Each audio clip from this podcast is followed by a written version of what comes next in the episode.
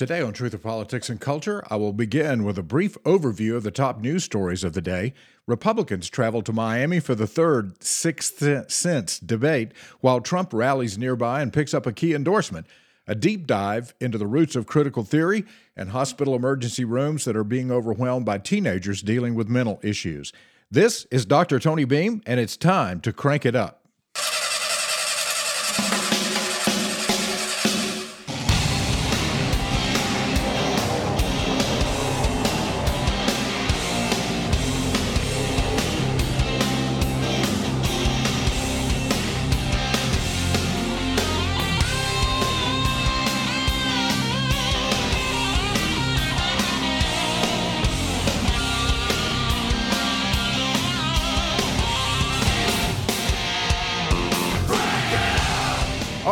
Good morning, everybody. Welcome in. If you're listening on Facebook Live or watching Facebook Live today, thank you very much. Appreciate that. And for the podcast listeners, thanks for tuning in wherever you are. Don't forget to leave me a good review before the day is done. We're going to look at top news stories here in a second and preview tomorrow's show. And we got a lot to do today, so we're going to get right to it here.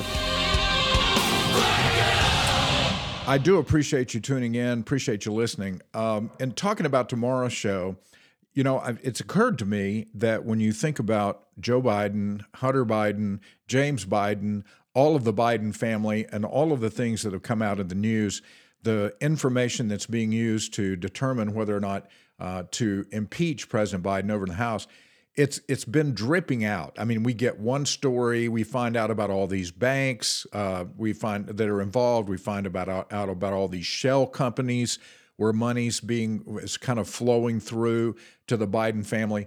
Uh, we find out about uh, Chinese agencies that are sending money to the Bidens.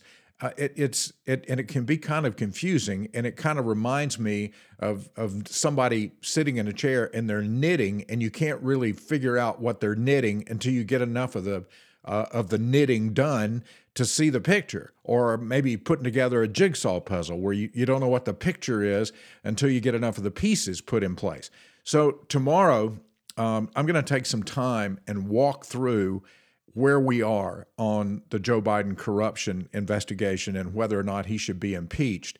And we're just going to make it a very factual thing. I mean, it's, you know, we need to look at the evidence and make a fair assessment with using common sense and rules of evidence as to what we think has happened here with the Bidens, uh, not only with Joe Biden, but Hunter Biden, and of course the whole Biden family, which now is in play. So we're gonna we're gonna do that. I'm gonna, I'm gonna bring you up to date on the latest here in just a minute. But tomorrow, I'm not gonna linger over it because tomorrow.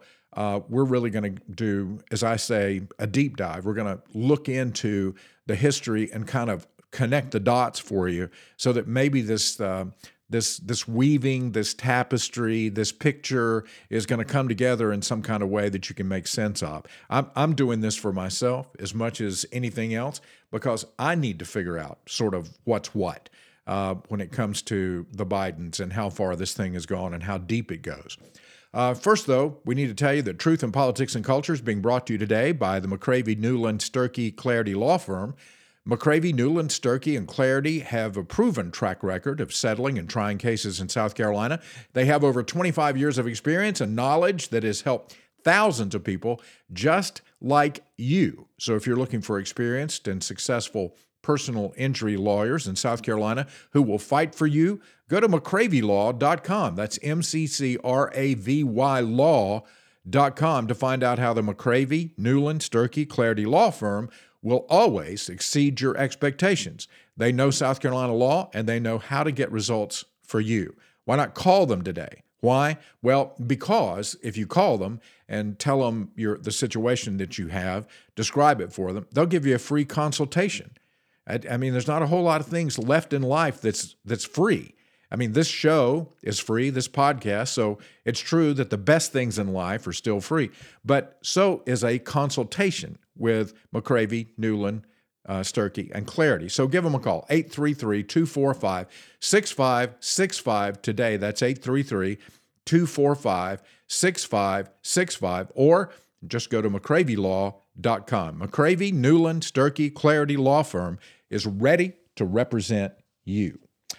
All right. Um, an overview of the news today. One of the first big stories that we're going to talk about is the fact that subpoenas are being issued by uh, Comer and the Oversight Committee to pretty much everybody with the last name Biden. I mean, it's not going to get everybody, but it's going to get the, the key players. This is according to the New York Post, and this happened yesterday. House Oversight Committee Chairman James Comer has issued subpoenas for Hunter and James Biden's personal and business bank records as part of the impeachment inquiry into President Biden. Quote, from day one of our investigation of Joe Biden's abuse of public office, we've followed the money, and, and that continues with today's subpoenas for Hunter and James Biden's bank records. Comer said in a statement Bank records don't lie, and coupled with witness testimony that revealed that Joe Biden abused his public office for his family's financial gain. A subpoena for Hunter Biden's longtime business partner, uh, Eric Schwerin's bank records, has also been issued. Business entities associated with the president's 53 year old son, named in the subpoena, were Owasco PC, uh, Owasco LLC, and Scan, I cannot pronounce this, S K A N E A T E L E S, Scanatels. Okay, that's the best I can do. Those associated with his 74 year old brother were the Lion Hall Group, LLC, and JBBSR Incorporated. So now this is some of these companies that nobody can figure out really what they're doing or what purpose they have. Or are they turning a profit? Or are they making, uh, turning out commerce, producing something? Um, and so this is these subpoenas are going to be important. The House Oversight Committee has uncovered evidence that the Biden family, including first son Hunter Biden and first brother James Biden and their business associates, have raked in over. Eh, eh, get ready for this number. You've probably heard it before, but every time I hear it or see it in print, it, it just astounds me. $24 million raked in from foreign companies and foreign nationals in Ukraine, Russia, Kazakhstan, Romania, and China, all between 2014 and 2019. So, like I said, tomorrow we're going to do a deep dive because you just it, it's hard to, to follow all this and figure out okay how do we get to this point where the you, we've actually uh, we've actually been able to e- issue these subpoenas? Are we going to have an impeachment trial uh, of Joe Biden? Um, I think after you hear the, how this is laid out tomorrow um, that it, it, will help you kind of connect the dots and figure out exactly what's going on. All right, uh, next story Rashida Tlaib was censured by Congress. 22 Democrats joined Republicans to censure her. And of course, she's pushing back. She's saying, look, um, you know, all I did was call for a ceasefire. And of course, she's done much more than that. She's participated in rallies. She's repeated the phrase from the river to the sea, which I don't want to spend a whole lot of time on that on this program, but l- let me just say from the river to the sea means Palestine is in existence. There's an Arab nation where Israel exists today. Okay, that's what that means. You can say whatever you want to say about it. You can try to sugarcoat it. You can try to redefine the terms, the phrase, any way you any way you like the history of that phrase is clear and when you think about its meaning meaning free palestine from the river to the sea well uh, from the river to the sea is where israel the country of israel is uh, currently located so if you're going to replace israel from the river to the sea that means israel doesn't exist and Palestine does. So before we get off on this idea that that's an innocuous statement, uh, as some people are trying to say, and basically try to sell the idea that it doesn't mean what it means, it's a statement that is used by Hamas regularly to describe what they want to see happen to Israel. So please let's let's understand that in, in the beginning. And Rashida Tlaib has used that phrase. She uses it regularly. Representative Marjorie Greene, uh, Republican from Georgia, of course, unless you've been living on Mars for the past year, you know who Marjorie Greene is, actually, last couple of years, reintroduced a resolution this week that would censure who she calls terrorist Talib. you you got to give you got to give Marjorie Greene a little bit of credit for creativity here. Um, I guess she's parroting Trump on coming up with nicknames for people.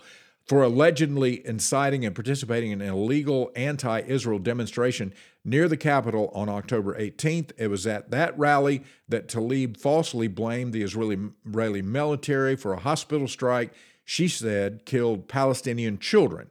The blast was actually caused by a misfired rocket launched by the Palestinian Islamic Jihad, and that's a fact that Tlaib claims is a conspiracy theory. Well, it's a it's a fact that's been confirmed by U.S. intelligence, Israeli intelligence. In fact, anybody with any intelligence can look at the pictures and come up with the uh, the conclusion of what actually happened with that hospital attack. And she's she's of course been hanging on to it to push back against representatives who wish to censor Talib. Talib said her perspective as the only Palestinian American representative is needed now more than ever. So it, it, because she's Palestinian American, she is able to speak to this any way she pleases. And the fact that she's Palestinian American means you can't criticize her, you can't question her statements. She can say anything she likes, and that has to stand because of who she is. And this is all part of the critical theory that we're going to talk about here in just a little bit.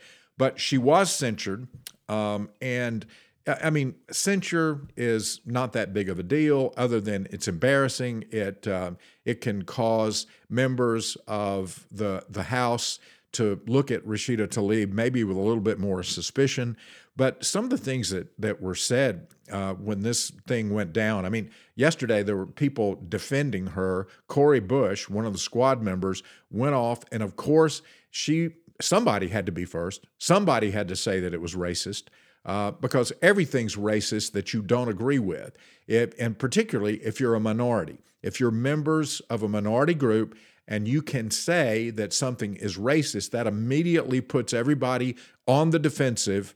Uh, and and this is what Cori Bush did yesterday. In fact, she was a little bit unhinged as she was saying it that it's not surprising because this is the place where our black and brown staff members repeatedly speak of experiencing racism and sexism, Islamophobia, get pushed off of elevators, xenophobia, and more right here in this workplace.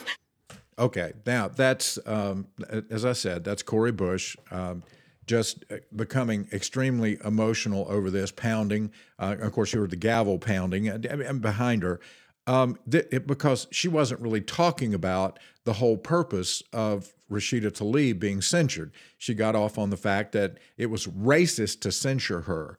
And anytime you disagree with something, somebody does something to you that you don't like, if you can somehow paint that as racism, then you're going to have the upper hand in the debate in our culture today. But it didn't work for for Rashida Tlaib because 22 Democrats joined Republicans in voting to censure her. Now that's that is significant when you've got members of your own party that are willing to go on the record and say that what she did was wrong.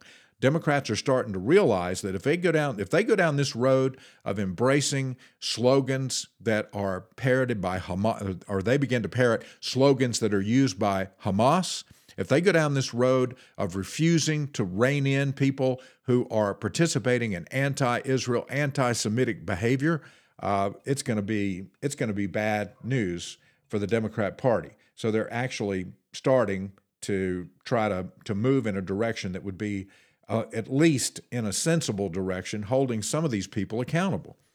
All right, another story from yesterday U.S. strikes Iranian military facilities in Syria. This is coming from Ryan Saavedra at the Daily Wire. U.S. forces uh, struck weapons facilities used by Iran and Syria on Wednesday in response to continued attack on forces throughout the region. Now, what, what's interesting about this is that the, you know I, I suppose there's some military intelligence here that we don't know about, and quite frankly, we don't need to know about because if we know it, everybody else knows it. But they struck a, a military weapons facility in Syria after the Houthis in Yemen shot down a drone, uh, a thirty million dollar drone that was in that was operating in international over international waters. It was monitoring activity by the Houthis, and they shot it down.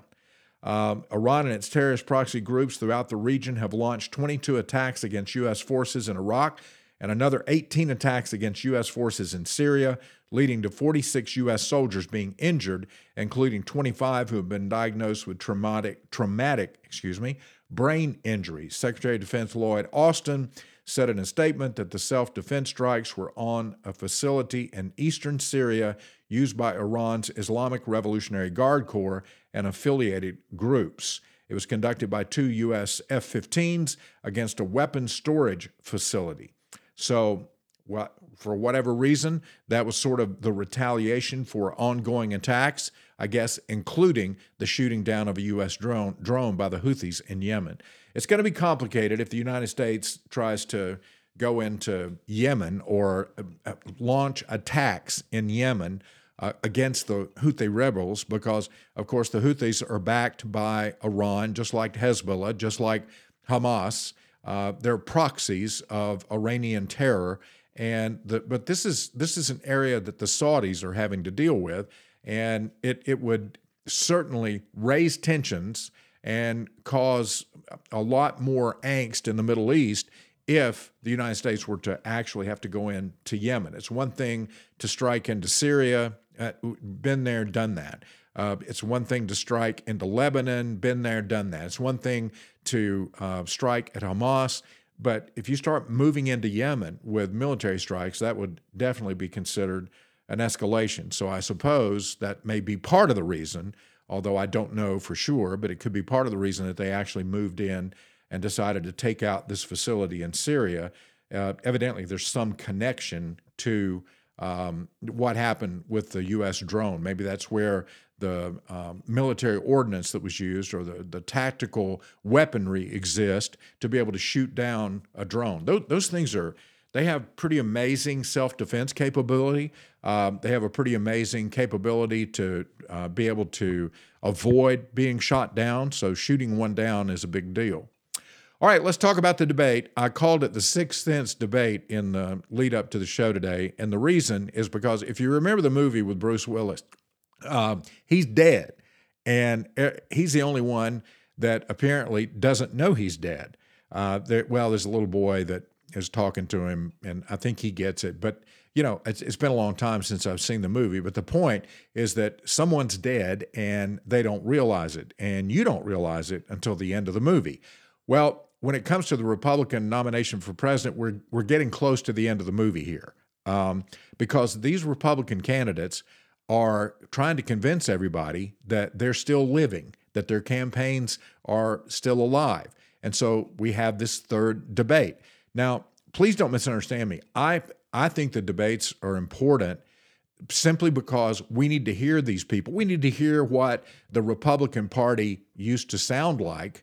Um, as as well as what it is today. We need to hear strong national defense. We need to hear a full throated defense of life, even even though um, the abortion issue is working right now against Republicans. However, like I pointed out yesterday, it's not working against Republican candidates. It may be losing when it gets on a ballot as a referendum, but pro life Republicans are still winning elections.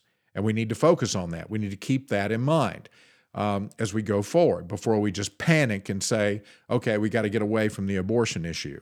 But last night, the candidates, uh, you know, and, and, the reason I say sixth sense and is because when you do something like you you have a debate, you have five candidates that are excellent candidates. Any one of those candidates, maybe with the exception of Chris Christie, would make, uh, I think, a really good president of the United States. When you've got these candidates representing the Republican Party coming out and clearly enunciating Republican principles that have been the bedrock of the party since before Ronald Reagan, but Ronald Reagan brought them back into fashion.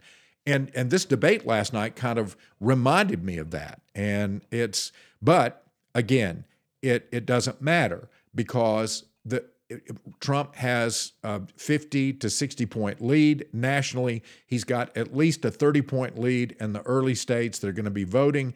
And that's been the case since, and, and now we're through the third debate, and, and it's going to continue. I mean, there was nothing last night that says that all of a sudden Ron DeSantis is going to pick up 20 points or Nikki Haley is going to leapfrog over Ron DeSantis and suddenly be a threat to the fact that Trump could get the nomination. That uh, none of that is going to happen. There, there's going to be some writing today about which one of these candidates did the best job. I think, except for Vivek Ramaswamy, I think they all did pretty well. Uh, Ramaswamy had his moment when he went after the moderators and kind of went after the news media. Uh, that was a, and, and he talked about Republicans being losers and he would change that. I mean, that was kind of a big moment for him. Uh, but of course, the one that everybody talked about is when Ramaswamy and Nikki Haley threw down over Nikki Haley's daughter and whether or not she uses TikTok. But before we get to that, I want to talk about the, the pro life question. Um, I thought Ron DeSantis did a good job last night when he was asked about what is it that Republicans are going to have to do going forward as uh, in light of the referenda loss in, in Ohio. And DeSantis stuck to his guns as far as being pro life. Here it is. Well, I stand for a culture of life, and uh, I understand that it's important that everyone gets a shot. I, am reminded of a story about a, a, young mother who was struggling in Jamaica about 40 years ago, 45 years ago. She was counseled to, to not have a baby because she was poor, baby wouldn't have opportunity, and she came close to have an abortion, but she decided to have the baby born poor in Jamaica. And the reason I know that story is because that baby girl ended up emigrating to the state of Florida, uh, becoming a lawyer and a judge, and I appointed her to the Florida Supreme Court in August of 2022. We're better off when everybody counts. Uh, we're better off when we can promote a culture of life. At the same time, I understand that some. All right, I, w- I want to hang on. I want to jump in here for a second. Here's the money line we're better off when everybody counts. That, ladies and gentlemen, is a biblical worldview. That is truth in politics and culture. It is true that we're better off as a society, we're better off as a country, we're better off as a world when we get to the point that we understand that life is precious, it is made in the image of God, and that every life matters it, it's it, that is such an important thing that the Republican Party needs to hang on to. And it's refreshing to me to hear such a clear enunciation of this. All right, here's here's some more states are doing it a little bit different. Texas is not going to do it the same as New Hampshire. Iowa is not necessarily going to do it the same uh, as Virginia. So you got to work from the bottom up. Uh, you got to do a better job on these referenda. I think of all the stuff that's happened to the pro life cause, uh, they have been caught flat footed on these referenda and they have been losing the referenda. A lot of the people who are voting for the referenda are Republicans who would vote for a Republican candidate. So you got to understand how to do that. But let's just be clear the Democrats have taken a position, they will not identify the point at which there should be any protection all the way up until birth. That is wrong, and we cannot stand for that. Okay, this is just good stuff. I mean, I I know I, I it, like I said, the, these debates are. Um, I, I, can't remember who it was. Maybe it was Rich Lowry over at National Review that said, "Look, this is irrelevant stuff." Uh, uh, Trump had a rally just down the road. He had thousands of people there, picked up an endorsement um, that was really important. We're going to get to that in just a minute. But but I just want to say that this that's why this is still important, even though maybe the debates are not going to shift the debate, the big debate about who the candidate's going to be, at least not yet, uh, and maybe not ever. But I think it's important to hear people make this case. I like it when Ron DeSantis stands up and makes a reasoned case based on the fact that everybody matters as to why we need to be pro life in the Republican Party. And, uh, and quite frankly, calling out people about the referenda. Look, I, I think the referenda, there, I'm sure more could have been done in Ohio, but we've got to be clear eyed, as Nikki Haley said many times last night, about what, what is actually happening. And that is that the American people have bought into the lies of Planned Parenthood that are echoed in their echo chamber in the legacy media.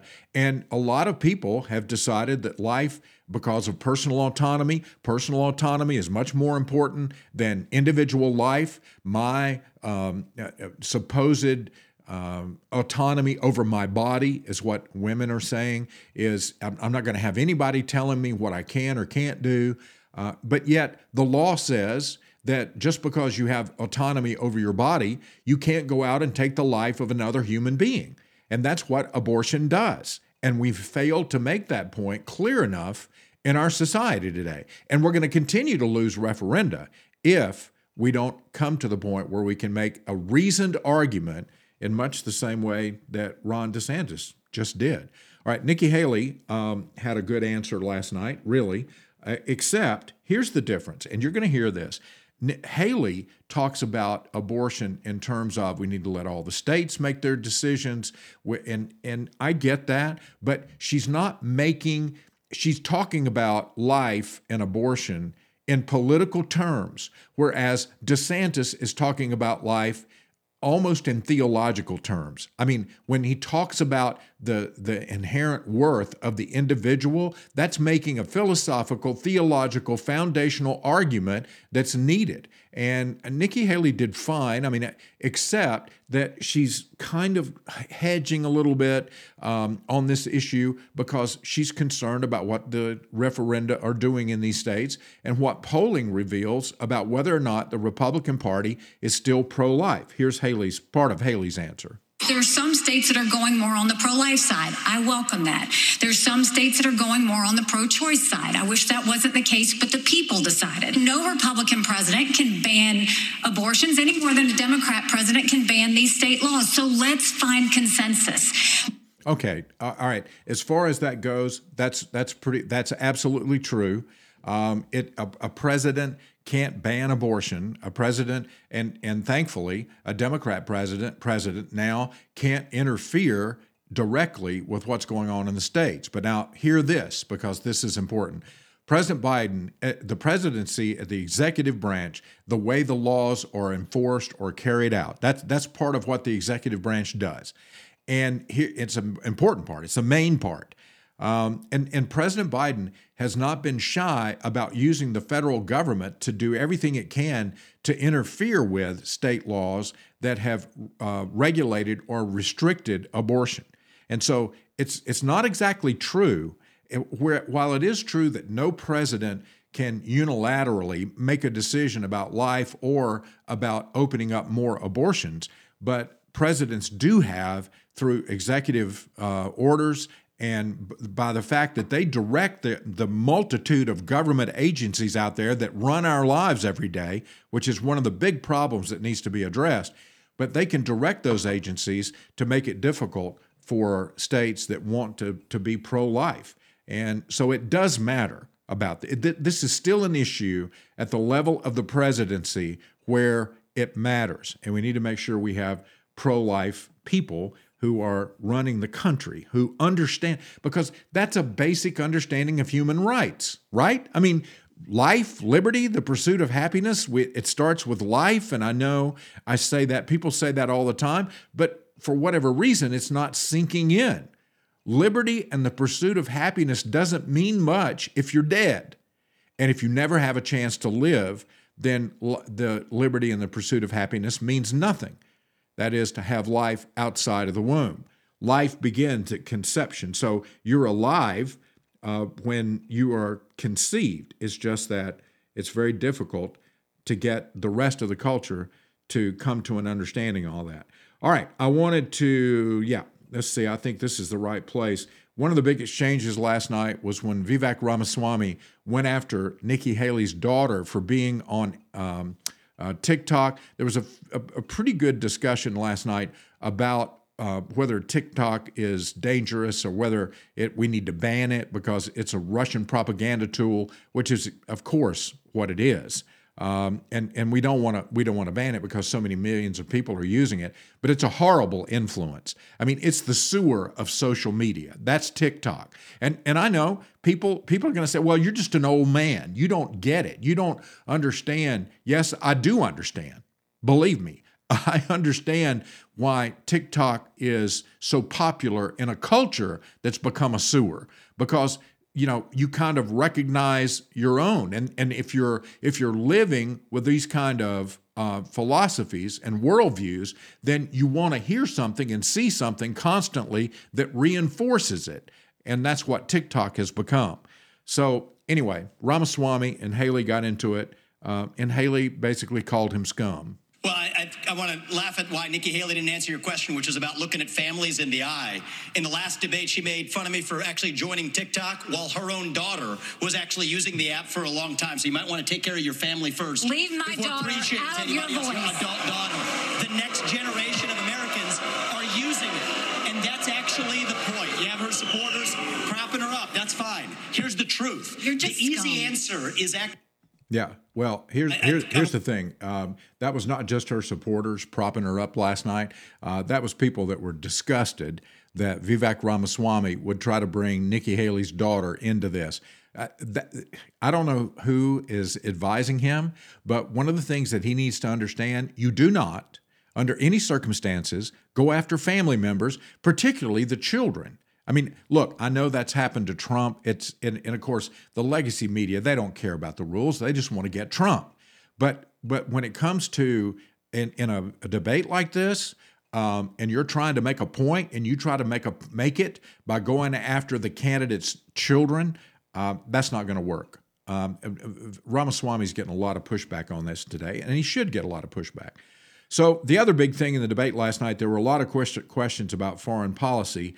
And of course, the reason for that is because we've got such a mess going on in the world with the war in Ukraine. Most of the candidates said when it comes to the war in Ukraine that the Ukrainians need to win. Ramaswamy got in trouble because he made some kind of comment about Zelensky being a Nazi, and then the campaign had to come back uh, uh, a clown in cargo pants. I think he said. Um, and and the campaign had to come out and say, look, we were not. He was not saying that Zelensky is a Nazi. That would definitely be a, a problem since Zelensky is Jewish.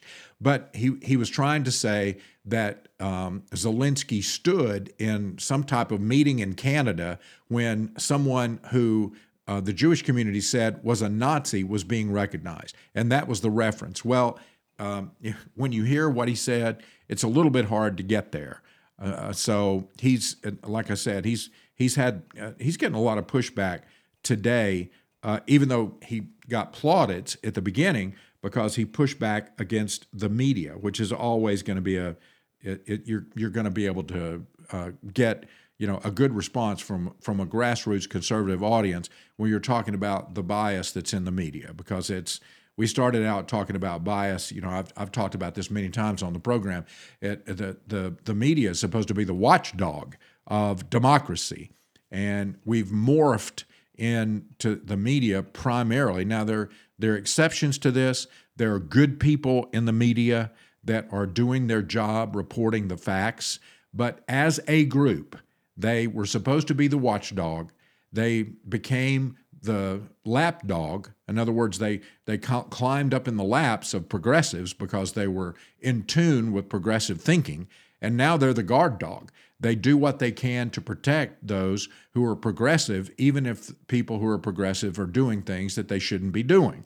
Um, and they're they're perfectly willing to print every question, every story about Clarence Thomas when the progressives come after the United States Supreme Court to try to disrupt it because it's conservative.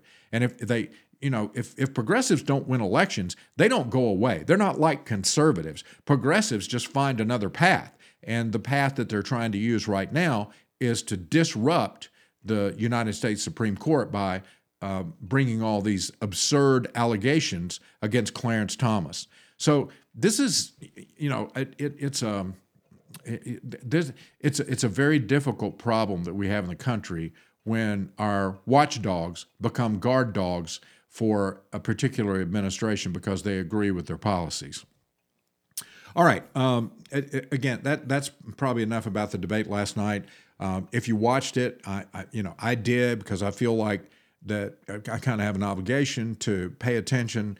Uh, but there was no, here's the bottom line: there was nothing coming out of last, last night's debate that's going to change the temperature of this Republican primary race. I don't even think that I, I you know that you're going to have any movement in the, among the candidates. I think you're still going to have DeSantis and Haley vying for the top spot to be second. Um, and then I think you're going to have, um, if, if, you look down the list, it's probably going to be Tim Scott, um, and then Ramaswamy, and then Chris Christie. And Chris Christie may move up above Ramaswamy. But as far as making a dent in Donald Trump's lead, uh, none of that happened last night. Trump had a rally um, last night down in Florida, in Hialeah, Florida. And one of the main things that happened is he picked up uh, an endorsement from Sarah Huckabee Sanders. I mean, it was made from the stage. So this is, I mean, people who think that Trump is some kind of political novice. I mean, I hope there's not any people out there who still believe that. But the fact that uh, President Trump would, first of all, not participate in the debate because he would just be a, a pinata. I mean, he shows up on that stage because of the size of his lead, they all have to come after him. So, because of the size of his lead, he can make the decision to not show up at the debate. And as long as the American people, the electorate, don't hold that against him, then there's no harm, no foul for him. And that's the calculation that he's made, and he's been right about it. So he does this rally down in Hialeah uh, and here's just some of the highlights. He said, quote, we're close to having no country at all. We're also close to being in World War III, a war that you've never seen or conceived or thought about, but we're very close.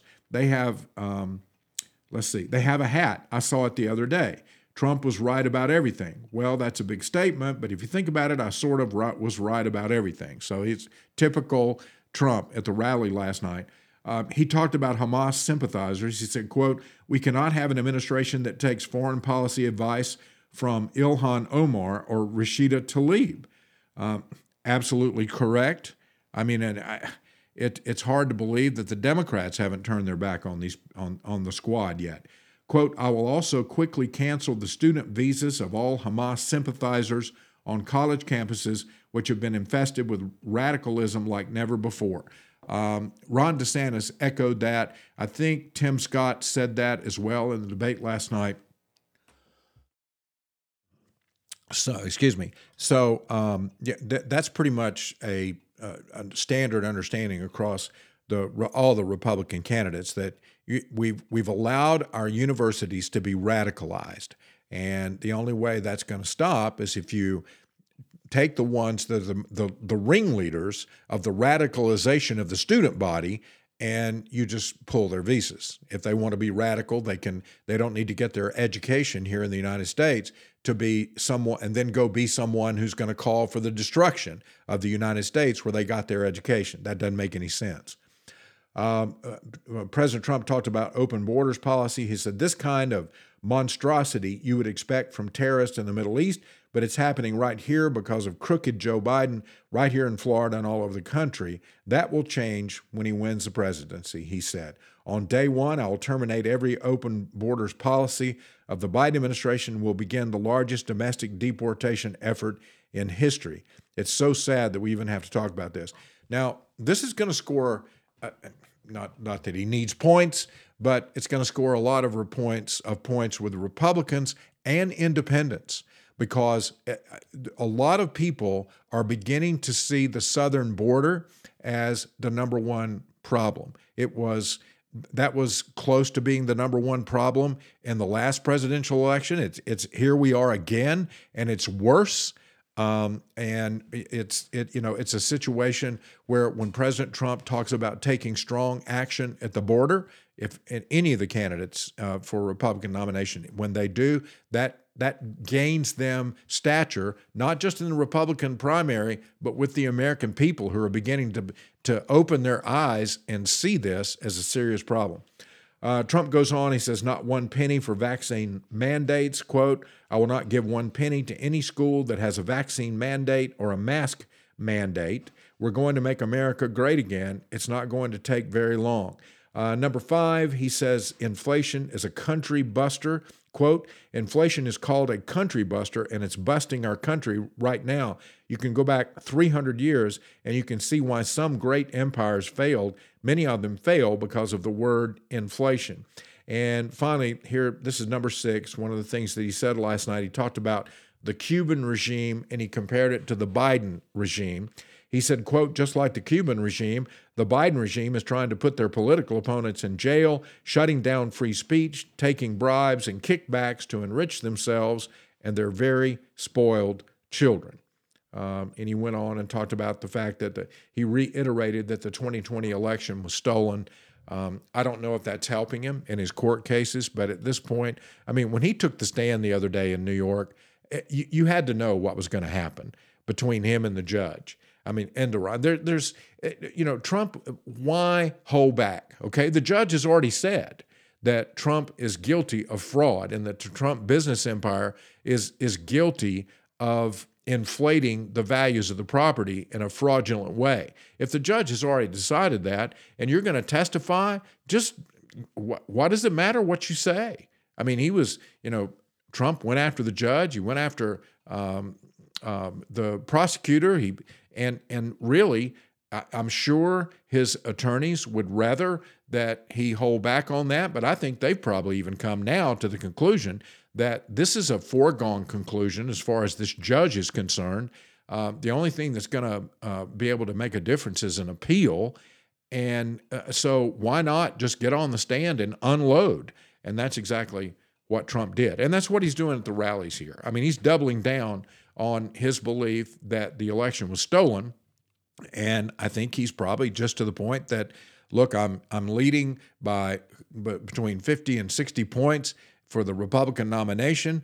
Uh, I, am leading in the early primary states by 30 points, and I'm, I'm not going to worry about these legal issues. I'm just going to double down and we're going to settle this thing at the ballot box, not in a courtroom. I, I, I believe that's the conclusion that he's reached at this point. Um, all right, let's talk about critical theory. I, I promised we were going to do a deep dive today, and we're going to have to get into it in order to get through what I want to share with you. Uh, we're probably going to have to put off the mental health discussion, the number of teenagers that are showing up in emergency rooms, maybe until Monday. We might get to it tomorrow, but um, I can tell I'm not going to get to it today because it's a big story, and we've got to talk about how we intervene in these teenagers' lives and what is it about our culture that's creating so many teens that are depressed and willing to just end it all. Um, it's a terrible problem. It has been since before COVID, and it's only been exacerbated during COVID and COVID and post COVID. All right, critical theory. Um, critical theory is the foundational thinking for progressives in this country, and they're pushing it to the point that they want it to be the dominant philosophy in the United States. And if they succeed, it will destroy our country because you cannot have a country operating under the tenets of critical theory that holds itself together. It will blow apart. Critical theory's gone from an abstract thing in academia to a ubiquitous way of thinking that if you pay attention, it's in movies, it's making its way into the church, it's in education, it is part of everything in our culture today. Uh, the attack of Hamas on innocent Jews in Israel that includes some of the most brazen and vile actions against humanity seen since the Holocaust. I think a lot of people were shocked by this, uh, by seeing the evil that was committed. Maybe we were not so shocked to see the hatred of Hamas against the Jews because we become accustomed to Islamic extremism being violently expressed against Israel, the United States, and the West in general. But but and we're accustomed of course to Iran, Iraq and Syria saying disturbing things about Israel and supporting terrorist activity. But after the attacks, we started seeing huge demonstrations across countries dominated by western culture.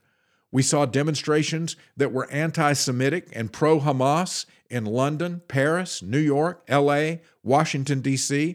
I think a lot of people were shocked to see our elite universities explode with hatred toward Jews and support of Hamas.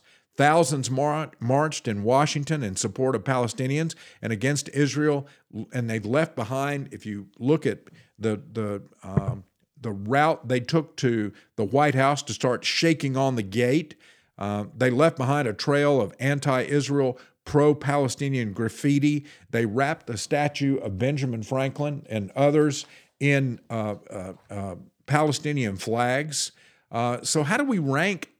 How does how do we see this rank anti-Semitism being expressed so by so many people in the West? And that's where we see the influence of critical theory, where everything is seen through the prism of oppressors and the oppressed, the powerful and the powerless.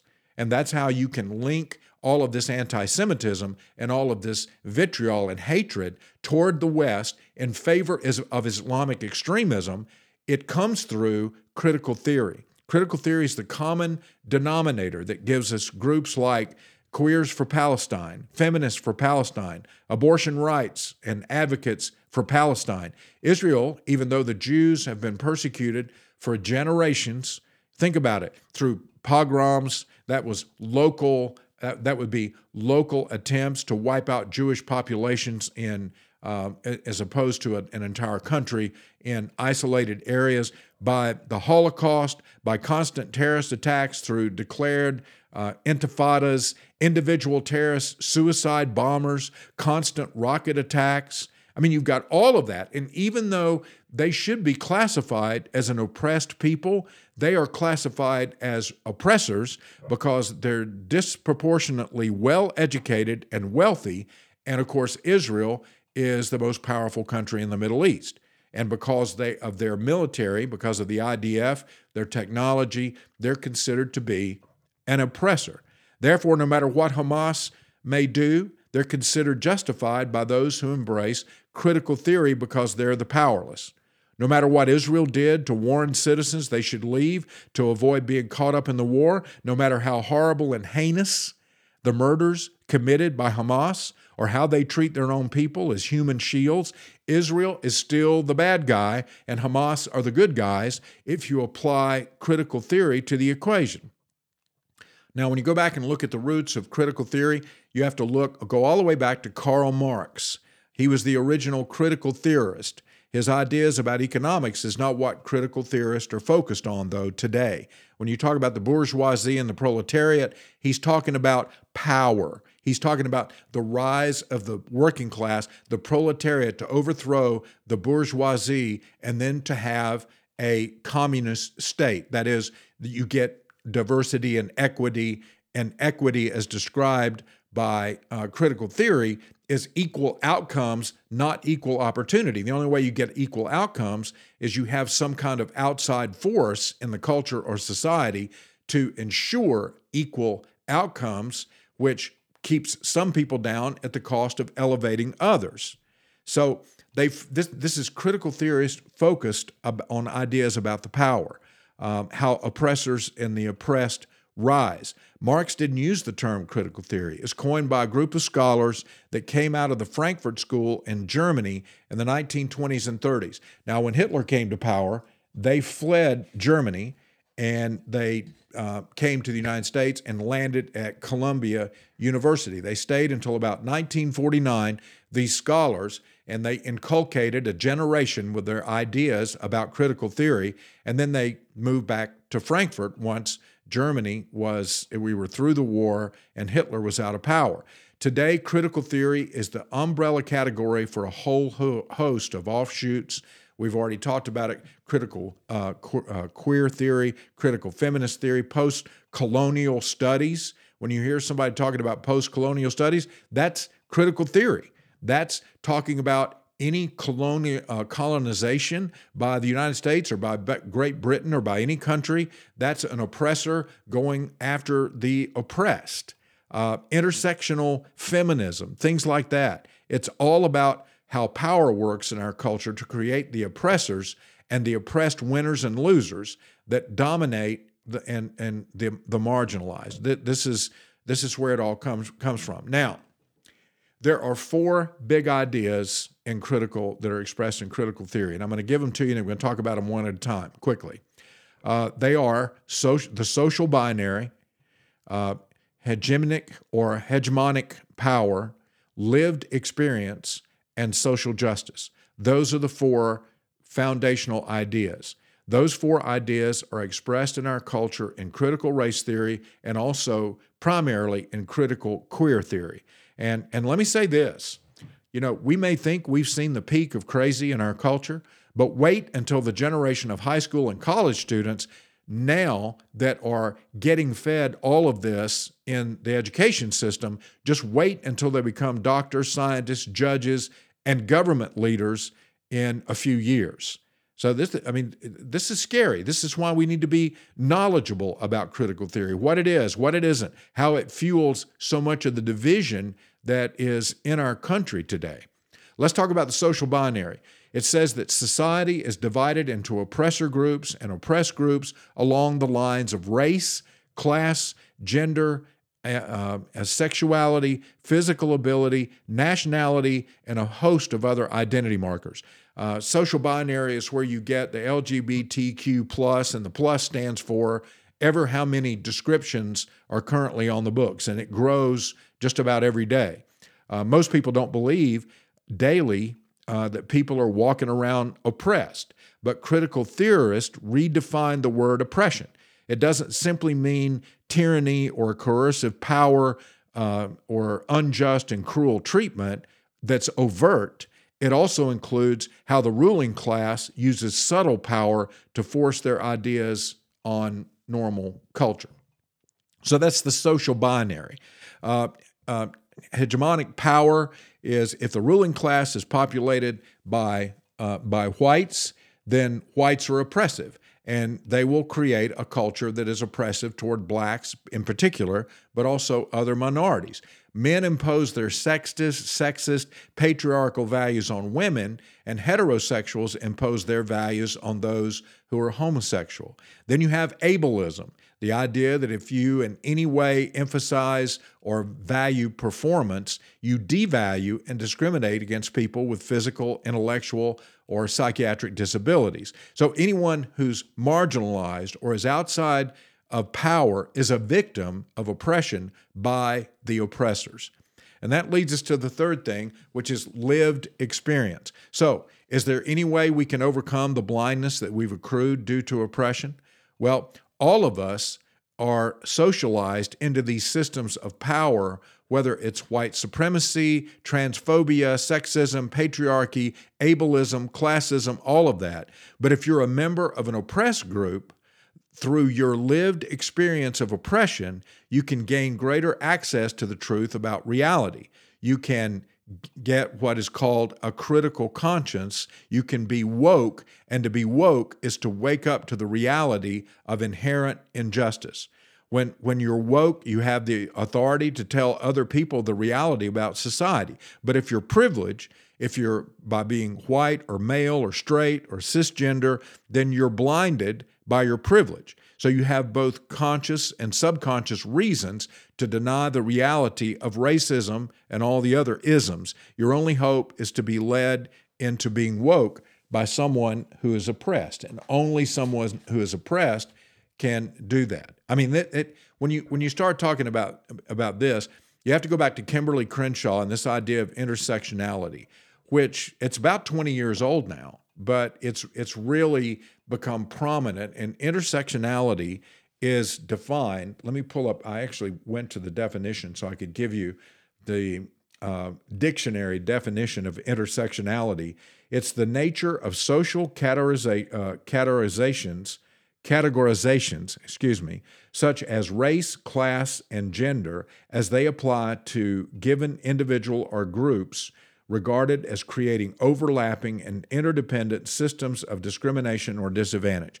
Now, let me give you an example how this works. It's actually a numbers system in a, in a way, because um, let's start with race. If you're black, then you're in an oppressed group. If you're a black gay person, you're you've got you move from a one to a two because you're in a you're in two oppressed groups. If you're in in how how being black and being homosexual intersect is a, a, it gives you more uh, credence when you speak into the culture about oppression. Um, and then let's say that you're black, you're gay, and you're female. Now you've got three oppressive characteristics. Uh, let's say you're black, you're female, you're gay, and you're coming from a country where it, you've been in the minority and been oppressed. And let's say that you're black, you're female, you're gay, you're coming from an oppressed country, and you've got some type of disability. Now you are an expert on who the oppressors are and who the oppressed. And if you step up and say something in our culture, you cannot be corrected, you cannot be argued with because your lived experience gives you the right to speak about things in a way that the privilege, which would be me as a white male, cisgender, um, as a, a straight man, I can't understand any of that because I have to live the experience to understand it, which is ridiculous because we, it, we do not have to have the experience to understand what these experiences mean or to be able to critique them. But in critical theory, that's the idea. And then the fourth thing is social justice, which is the elimination of all forms of social oppression based on race, class, gender, sexuality, and so forth. So, this social justice is actually the Marxist idea of utopia. It's when the proletariat rises up and pushes out the bourgeoisie, and you have a classless society. And, and that's, that's the end game for critical theory. That also comes over from Marxism. They want a society of diversity, equity, and inclusion, a society where all groups share power and there's no one uh, hegemonic, dominant narrative that oppresses people. So, when you apply those four ideas to race, you have critical race theory. Excuse me. When you apply these four theory ideas to sexuality, you get critical queer theory, and so on. When you apply them to education, you get critical pedagogy, that is, credit, credit, um, uh, excuse me, critical pedagogy, which is the teaching of critical theory to generations. I mean, it, it perpetuates this idea, and that's what we're seeing on our university campuses right now. Um, primary, the big public university campuses, I promise nothing like this is on the campus at North Greenville University, where Christ makes the difference. Critical race theory started in the domain of legal scholars for a few years, um, but it, what began as a legal theory is now practiced throughout the academy. It's in healthcare, sociology, history is being rewritten to conform to critical race theory. That's where you get the 1619 Project. It's a rewriting of American history to inject race into so that it can you can say with a straight face that America is a racist country. It had a racist beginning and we've never overcome that. And that's what you have to believe if you buy into critical theory. Critical theory um, applied to race says racism is normal, it's permanent, it's pervasive. And, and you know how can you say that? Well, in the same way that critical theorists have redefined oppression, they've redefined racism. Whites impose their values on people of color in subtle ways that disadvantages black people. Racism isn't perpetuated by individual racial hatred, it's hidden behind terms that white people use to appease African Americans and other minorities, but they are always trying to keep them out of power. Now that's that's that's critical race theory. And what it, it, what it denies about biblical justice is the idea of personal responsibility for our sin. If we're racist, that's a heart problem. It's not going to be fixed by forcing people into these categories by critical theory. It's going to be fixed when a person's life is changed by the power of Jesus Christ. That's our only hope. And yet, critical theory doesn't leave any room for that. And, and critical theory is moving, is finding its way into the church.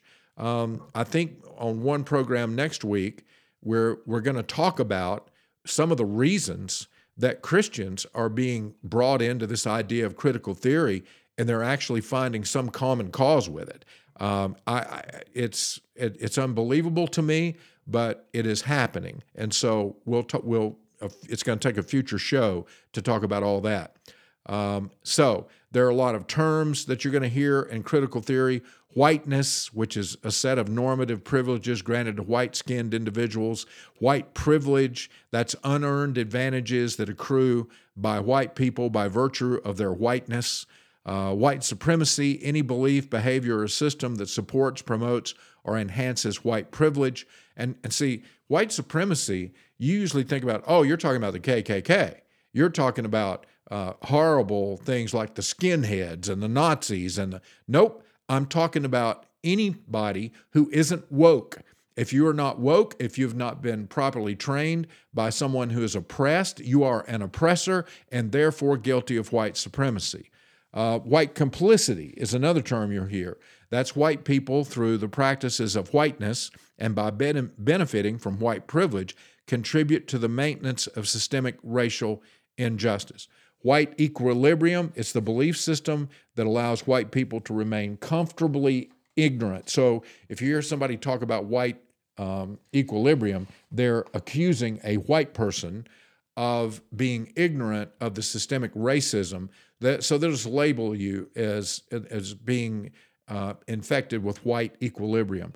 White fragility, the inability and unwillingness of white people to talk about race due to the grip that whiteness has on their life, the idea of the, the term of whiteness.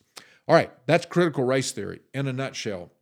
And like I said, on a future program, we'll talk about why it's become so for, for, uh, pervasive and why that it's infiltrating the church.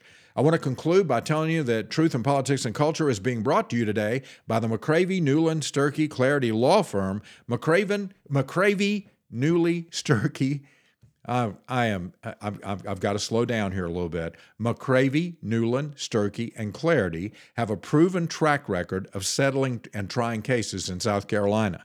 Uh, they have over 25 years of experience and knowledge that has helped thousands of people just like you. So, if you are looking for experienced and successful personal injury lawyers in South Carolina who will fight for you, go to McCravyLaw.com to find out how the McCravy, Newland, Sturkey, Clarity Law Firm will exceed your expectations. They'll do that because they know South Carolina law and they know how to get results for you. Call them today for a free consultation, 833 245 6565 today. You can get a free consultation. It's a great way to find out if they can help you in whatever the the problem that you may have if you're if you're in need of a personal injury lawyer. So it, you need to you need to call them. Let me give that number again: 833-245-6565 or go to McCravy Law, that's M C C R A V Y law.com. McCravy, Newland, Sturkey, Clarity Law Firm is ready to represent you. All right, I hope you've enjoyed the program today. We're a little bit over time, but uh, only a couple of minutes, so no harm, no foul. Tomorrow, we'll get into the history of all of the Biden activities going all the way back early, even while Joe Biden was a senator before he was vice president. So I hope you'll join us for the program. God bless you. Have a great day.